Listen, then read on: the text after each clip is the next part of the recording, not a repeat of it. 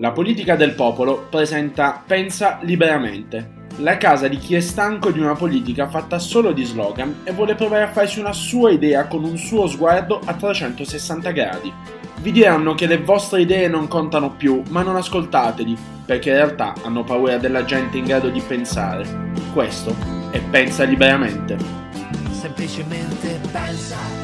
prima di sparare, pensa, prima di dire, pensare, pensa che puoi decidere tu, resta un attimo soltanto, un attimo di più, con la testa fra le mani, ci sono stati uomini che sono morti giovani,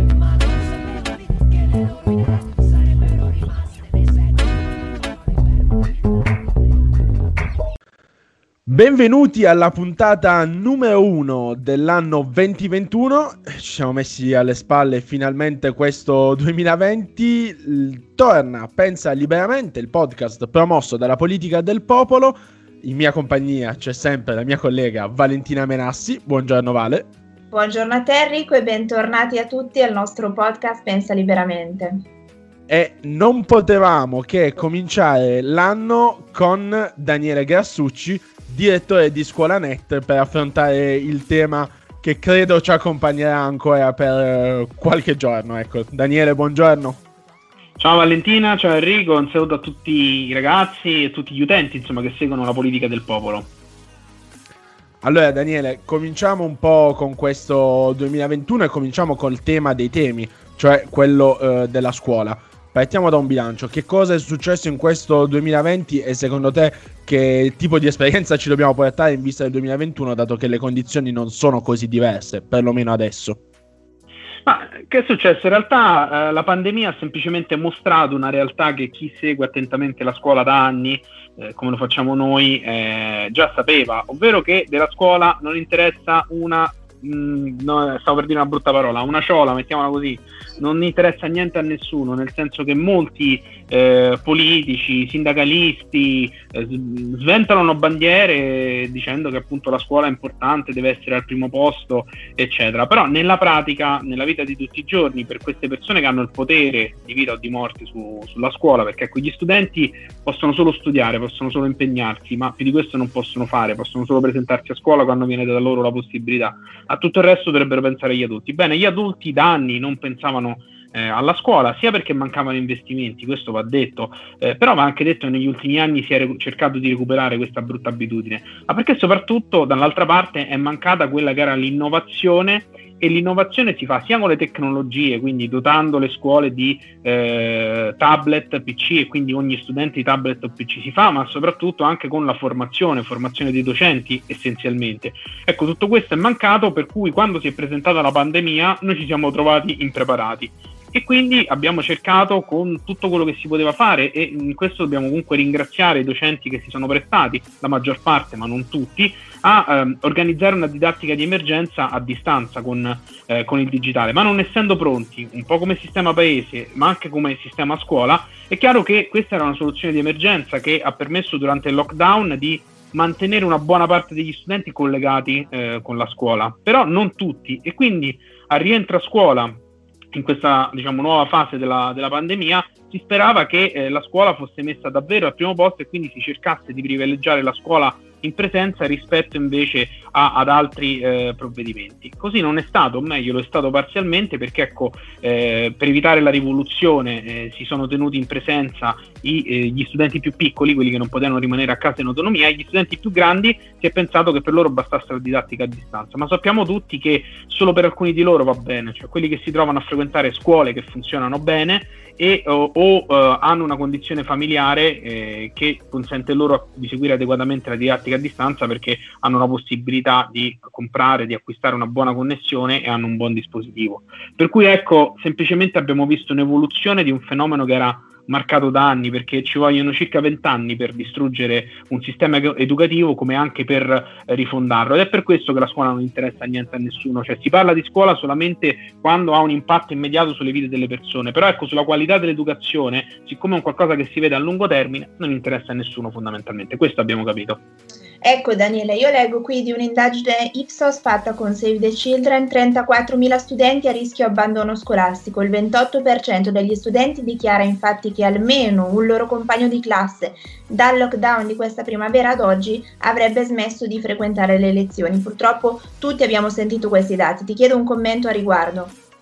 Ma è, eh, è proprio la, uh, dire, la, il punto di caduta naturale, perché è chiaro che se io ho difficoltà a connettermi o uh, di qualsiasi tipo perché la casa è piccola, perché eh, non, ho connetti- non, ho la connessione giusta, perché da me non prende, perché non ho il computer o il tablet, quindi dal telefonino seguo poco, oppure perché vengo da un contesto difficile per cui eh, già facevo fatica ad andare a scuola, in più eh, come dire a distanza sono poco controllato, poco, poco ingaggiato, perché poi alla fine a distanza si, ci si tendono un po' a sfidacciare certi contatti, è chiaro che è molto più facile che, eh, che io mi abbandoni la scuola. A questo si deve aggiungere poi un peggioramento delle condizioni economiche, quindi quelli che erano i soggetti più fragili, a, a più alto rischio di dispersione scolastica, rischiamo definitivamente di perderli. Quindi io non mi sorprenderei se alla fine del 2020 aumentasse il tasso di dispersione scolastica, tant'è che io eh, quando il governo ha deciso eh, su pressione delle regioni di mh, rimandare tutti gli studenti delle superiori di, uh, con la didattica a distanza, quindi i primi di novembre, ho scritto un editoriale nel quale ho detto stiamo facendo un regalo alla dispersione scolastica, quindi ecco questi dati non mi sorprendono e eh, da, eh, come dire, da cittadino di un paese democratico mi preoccupano perché poi in un paese democratico tutti hanno diritto di voto e l'implicito del diritto di voto è che tutti abbiano un livello culturale eh, adeguato. Se cominciamo a eh, cedere sul livello della cultura, sul livello della preparazione dei, dei nostri ragazzi, e poi ci troveremo tutti male perché troveremo dei cittadini che non sono in grado appunto di partecipare attivamente e con profitto nella vita democratica del, del nostro paese. Io non, non so voi quando eh, c'è stato il referendum sul taglio dei parlamentari, almeno nella mia rete sociale eh, avevo magari tante persone istruite che dicevano bisogna eh, abolire il suffragio universale. No, non dobbiamo abolire il suffragio universale, dobbiamo aumentare il livello di cultura di tutti gli studenti e offrire una scuola al passo con i tempi e degna di questo nome. Certamente, certamente, sono pienamente d'accordo. Abbiamo parlato tantissimo dei costi della didattica a distanza, si è sentito in questi giorni, sussidi per i tablet, la rete internet che costava, effettivamente non tutte le, le famiglie potevano eh, permettersi questo costo, ma qual è secondo te il costo sociale di questo anno di scuola fatto in didattica a distanza? Il costo sociale è eh, di aumentare ancora di più le differenze. Ecco perché la nostra scuola, dobbiamo dircelo, sebbene rispetto ad altri paesi europei era una scuola che tendeva molto a livellare, noi sappiamo ad esempio nelle grandi città, eh, nei licei magari del centro storico, tu puoi trovare i figli dei professionisti insieme magari ai figli dei, eh, diciamo del personale che presta servizio presso le case di questi professionisti, insomma, quindi dal, usando dei termini molto desueti, però per capirci, puoi trovarci ecco, il figlio dell'avvocato e magari il figlio della domestica dell'avvocato. Eh, quindi questo non avviene in altri, in altri paesi, però ecco, ehm, comunque in Italia purtroppo ce lo dice anche l'Invalsi, quindi adesso cominciamo a capire a che cosa serve l'Invalsi, ecco, lo dico soprattutto agli studenti perché ecco, molto spesso non si riesce a capire a che cosa serve l'Invalsi, l'Invalsi è una specie di termometro, poi una volta che tu hai misurato la febbre cerchi di capire se hai, fai anche altri esami per capire se hai qualcosa che non va. Ecco, l'Invalsi ci dice questo, che c'è una forte disuniformità all'interno delle scuole, cioè c'è grande differenza tra il livello qualitativo di una scuola e quello di, delle scuole vicine, quindi eh, lo sappiamo tutti, quando ci andiamo ad iscrivere cerchiamo tutti la scuola migliore perché sappiamo che c'è una grossa differenza tra scuola a scuola, quindi questa differenza è aumentata perché le scuole che già funzionavano bene con la didattica a distanza hanno continuato a fare bene, quelle che funzionavano male hanno fatto peggio poi si è ampliata la differenza legata al contesto sociale, cioè famiglie che già erano in difficoltà a magari pagare le ripetizioni private ai figli, a seguire i figli, a dare loro gli strumenti giusti per eh, riuscire in qualche modo a stare al passo con la scuola, chiaramente in una condizione del genere si sono trovate a non poter supportare adeguatamente gli, eh, gli studenti. Per cui ecco, il costo sociale è questo, aver aumentato ulteriormente le disparità all'interno del nostro sistema scolastico sia da scuola a scuola, sia da famiglie più eh, di censo e livello culturale più elevato e famiglie di censo e livello culturale meno elevato. E chiaramente, sempre perché siamo in un paese democratico, quindi l'obiettivo sarebbe quello invece di colmare attraverso la scuola pubblica questo divario, questa è una cattiva eh, notizia. Quindi potrebbe aumentare non solo quella che è la dispersione scolastica esplicita, cioè ragazzi che non vanno più a scuola e quindi non prendono, diciamo, si fermano al battesimo come titolo di studio, insomma, riprendendo una battuta che sui social eh, viene anche considerata come un segno distintivo, titolo di studio battesimo per dire, beh, io sono stato formato all'Università della Vita, che è una bella università per carità, però noi ci dobbiamo formare sia all'Università della Vita sia all'Università eh, della scuola e eh, negli Atenei perché servono, servono entrambe. E, e, ecco, quindi essenzialmente questo potrebbe aumentare quella che è la dispersione implicita, cioè i ragazzi che invece arrivano alla maturità, ma è come se quel titolo non l'avessero preso. Questo ce lo dice l'Invalsi. Nel 2019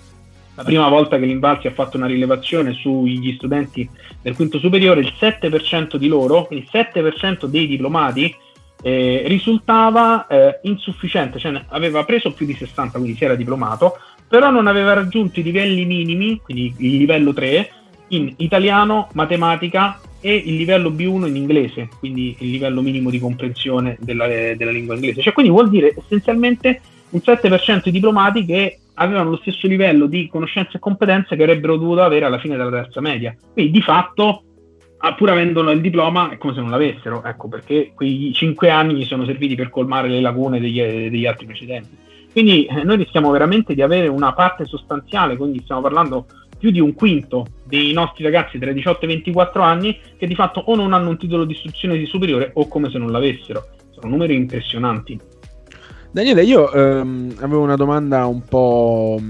polemica, ma polemica è il giusto. Eh, secondo te eh, si, cioè, in, si poteva intervenire sull'edilizia scolastica al punto da permettere eh, il rientro in aula eh, degli studenti? Sopra- parlo soprattutto del periodo del primo lockdown. Ora noi li scaglioniamo in primo, secondo, terzo, però diciamo più o meno siamo in lockdown da marzo, eh, ma nei primi mesi si poteva realmente intervenire sull'edilizia eh, magari investendo su quel fronte per permettere che le aule fossero adatte a ospitare nuovamente gli studenti in previsione ah. dell'anno scolastico che poi è iniziato a ottobre. Guarda, eh, quello che è successo nelle ultime settimane mi fa dire che non è il problema eh, principale, non è quello dell'edilizia scolastica o del distanziamento all'interno delle scuole, eh, perché ecco anche il rapporto dell'Istituto Superiore di Sanità si dice che le scuole non sono eh, diciamo dei veicoli preferenziali di trasmissione del virus, cioè no, mh, mm, il 2% dei focolai registrati in tutta Italia nell'ultimo trimestre dell'anno provenivano dalle, dalle, scuole. Quindi le misure che sono state messe in campo, i famosi banchi monoposto, il distanziamento, gel igienizzanti, l'uso delle mascherine e, e magari lo scaglionamento minimo degli ingressi e delle uscite, comunque hanno permesso di eh, limitare la diffusione del contagio all'interno delle scuole, tant'è che eh, si è rimasti in presenza eh, fino, eh, fino, essenzialmente alla prima media in, regio- in, quasi tutte le regioni e poi quelle che sono andate diciamo, in livelli ve- verso l'arancione o il rosso eh, hanno cominciato anche dalla, dalla, seconda media in poi a, a, lasciare i ragazzi a casa privilegiando la didattica a distanza. Quindi essenzialmente eh, si è riusciti a garantire la presenza all'interno delle scuole, quindi il problema non è stato tanto la scuola in sé, si è capito che il problema sono stati soprattutto i trasporti, infatti in questi giorni si sta dibattendo sul ritorno a scuola in presenza dei ragazzi delle scuole superiori, perché far ritornare i ragazzi delle scuole superiori in presenza vuol dire caricare il sistema dei trasporti, perché lo sappiamo la scuola superiore non è una scuola di prossimità, perché comunque ci sono indi- vari indirizzi per cui magari non sempre ce l'hai sotto casa, non sempre la migliore, ritorniamo al discorso precedente, è quella sotto casa, quindi c'è una grossa mobilità degli studenti che cominciano ad essere anche grandi e quindi sono indipendenti. Quindi insistono sui mezzi pubblici, i mezzi pubblici non ce la fanno in questo momento a gestire il flusso normale dei lavoratori, del, insomma, degli utilizzatori cittadini o comunque locali e degli studenti, perché devono viaggiare alla capienza del 50%, quindi o raddoppiano le corse e i mezzi, ma sappiamo che in pochi mesi non ci sono nei soldi né tempi per farlo, oppure eh, si dimezzano gli utilizzatori. E quindi diciamo, la cosa più facile da fare in un contesto del genere è far sacrificare gli studenti. Però questo è un grave errore perché, eh, come dire, si dà per scontato che la didattica a distanza vada bene per tutti, ma sappiamo benissimo che una metà degli studenti delle scuole superiori vengono tagliati fuori da un'esperienza didattica a distanza soddisfacente.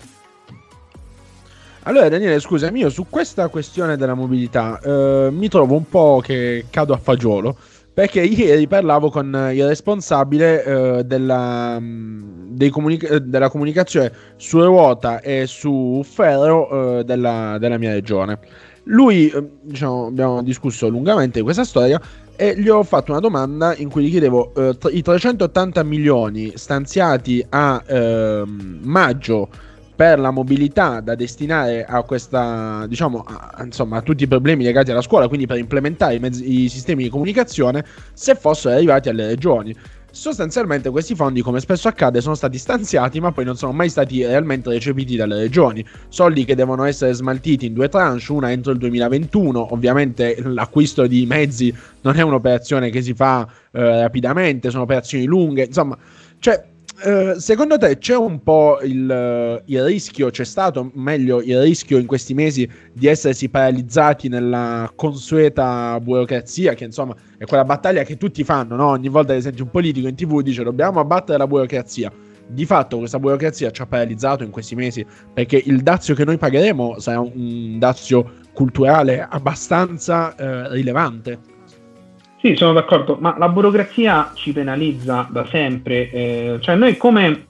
come posso dire, come un, se fossimo diciamo un po' una persona in sovrappeso, nel momento in cui eh, sei costretto a scappare perché ti sta sbranando un lupo, eh, se sei in sovrappeso, eh, dopo un po', eh, come dire, hai meno probabilità di sopravvivere rispetto magari se sei una persona allenata e quindi di fronte allo stesso lupo sei più agile, magari ti, a fatica, ma ti, eh, Matti Salvi, la burocrazia è sicuramente uno dei problemi, tu hai centrato esattamente un tema, cioè c'erano alcuni problemi che non potevamo risolvere anche mettendoci i soldi, quindi eh, sulla scuola nello specifico non potevamo eh, mettere mano all'edilizia in maniera pesante, ci siamo inventati banchi monoposto e quelli più o meno ci hanno, ci hanno salvato, eh, qualche muro spostato, qualche tramezzo spostato e ce la siamo cavata, quello era qualcosa che era possibile fare ad esempio aumentare in maniera drastica i mezzi pubblici. Non era qualcosa appunto che è possibile fare in poche, eh, in poche settimane, eh, come anche appunto eh, portare la banda larga in tutte le case, non era un qualcosa che si poteva fare in poche settimane,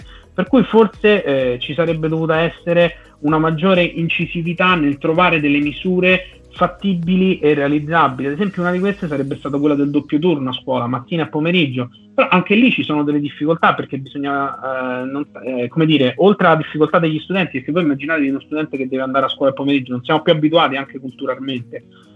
Quindi bisognava lavorare un po' sulla percezione culturale e capire che era un anno di sacrifici. Poi però bisognava trovare il personale per mantenere aperte le scuole. Anche lì eh, assumere del personale, metterlo dentro le scuole non è una cosa eh, facile, però sicuramente è più facile, visto anche il tasso di disoccupazione che c'è, trovare adesso dei collaboratori scolastici che non magari comprare dei mezzi pubblici, ad esempio su, su ferro, perché su gomma è già un po' più semplice, ma su ferro stiamo parlando di commesse che vanno solo per fare i capitolati servono mesi, poi per aggiudicarle servono anni, poi noi abbiamo anche una cosa che si chiama ricorsi amministrativi, per cui si fanno le gare e, eh, e, se qualcuno dei concorrenti non è d'accordo può bloccare eh, queste gare. Cioè, l'esempio plastico della difficoltà dell'Italia di eh, risolvere questi problemi è che ad esempio il bonus PC che avrebbe dovuto aiutare le famiglie a reddito più basso ad avere o, o la connettività o il PC per la, anche per la didattica a distanza è stato approvato a maggio, ma eh, la, diciamo, il provvedimento è diventato esecutivo a ottobre, anno scolastico illustrato. Allora, io ti volevo fare un'ultima domanda prima di, di, salutarti, che è un po' legata al rapporto con quello che sta succedendo in giro per l'Europa. In Francia hanno cancellato la maturità. Ecco, io sento tanti ragazzi che in prima persona si schierano da una parte o dall'altra, cioè maturità sì, maturità no. Probabilmente noi abbiamo la comodità di parlarne col senno di poi. Eh,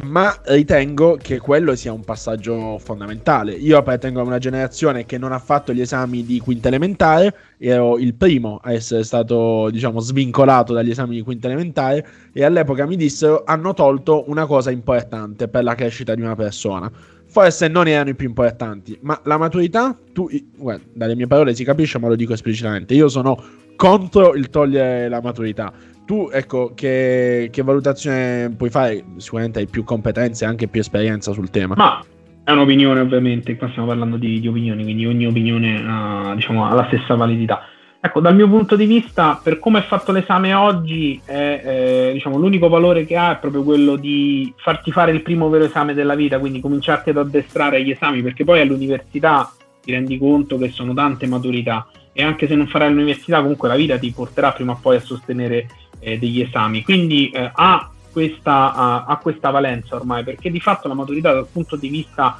eh, dell'obiettivo mh, di fa- mh, non, cioè, non, non, ha un reale senso, perché eh, molto spesso il voto con il quale si esce è al 90% coincidente a quello che è la media degli ultimi anni. Sì, Quindi, una somma algebrica. sì, eh, ma anche per come è strutturato l'esame, poi l'ultima riforma, quella del 2017, ha portato i crediti scolastici, quindi il peso del curriculum scolastico al 40% del voto finale, quindi ancora, ancora di più. Eh, però ecco, eh, quello che voglio dire è che eh, per come è strutturato l'esame, cioè già oggi di fatto è inutile, cioè nel senso dal punto di vista del, dello strumento di valutazione, perché di fatto conferma il risultato del consiglio di classe, cioè il risultato degli ultimi anni o giù di lì, manca poco, e quindi l'unico vero valore dell'esame di maturità è essenzialmente un po' quello, quello, formativo, per cui l'anno scorso di fatto abbiamo assistito ad un esame estremamente facilitato, la vera difficoltà è stata arrivare all'esame con le coronarie a posto perché i ragazzi maturandi lo scorso anno hanno scoperto di che morte sarebbero dovuti morire a maggio, io sarei morto se fossi stato maturando, eh, mi ricordo l'ansia di, di, di, quei momenti, quindi diciamo eh, secondo me l'esame è stato sopravvivere, eh, non tanto fare l'esame perché l'esame obiettivamente è stato più facile perché era tarato sugli apprendimenti degli studenti e infatti i buoni voti sono fioccati eh, lo, scorso, lo, scorso, anno. Quest'anno, se vuoi, ti faccio anche una previsione. Secondo me si andrà sulla stessa formula, quindi ci sono dei maturandi all'ascolto. Scordatevi che venga abolito l'esame, eh, perché? Perché in Italia è un esame di Stato, eh, in Italia ha un valore diverso, sia storicamente che culturalmente, sia perché c'è una legge che impone che venga fatto un esame di Stato, per cui bisognerebbe cambiare una legge per evitare di fare la maturità. Però ci si è già preparati ad una versione semplificata, ecco perché è stato approvato in legge di bilancio un provvedimento che dice che ci sono dei soldi in più, 30 milioni, per organizzare l'esame in sicurezza, proprio come lo scorso anno, e che il ministro dell'istruzione, Lucia Azzolina, fin quando sarà a Viale Trastevere, perché poi sapete che ci sono dei, delle problematiche in questi giorni insomma, all'interno del governo,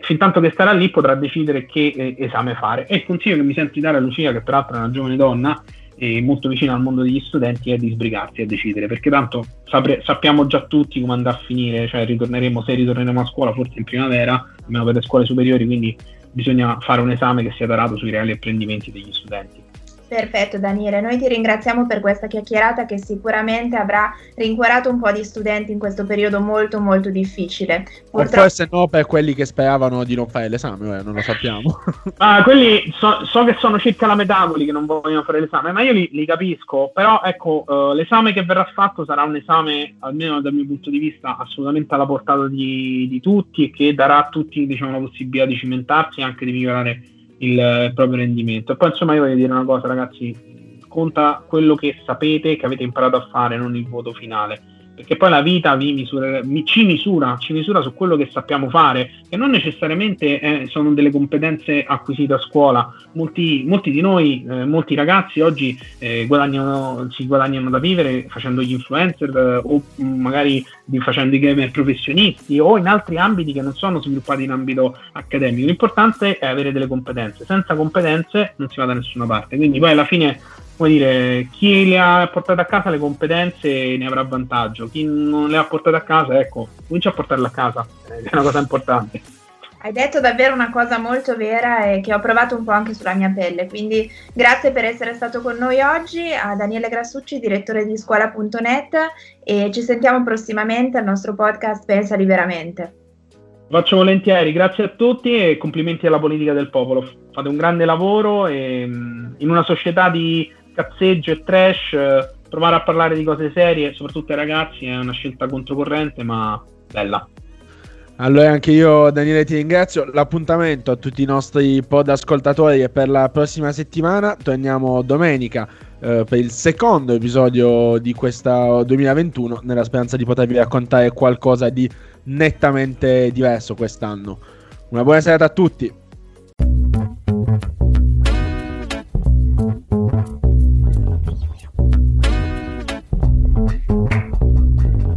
Trovate le puntate del nostro podcast Pensa liberamente su iTunes e Spotify. La politica del popolo è uno spazio di dialogo aperto a tutti. Potete lasciarci i vostri commenti sulle nostre pagine social, Instagram e Facebook. Per noi la vostra opinione conta. Vi aspettiamo!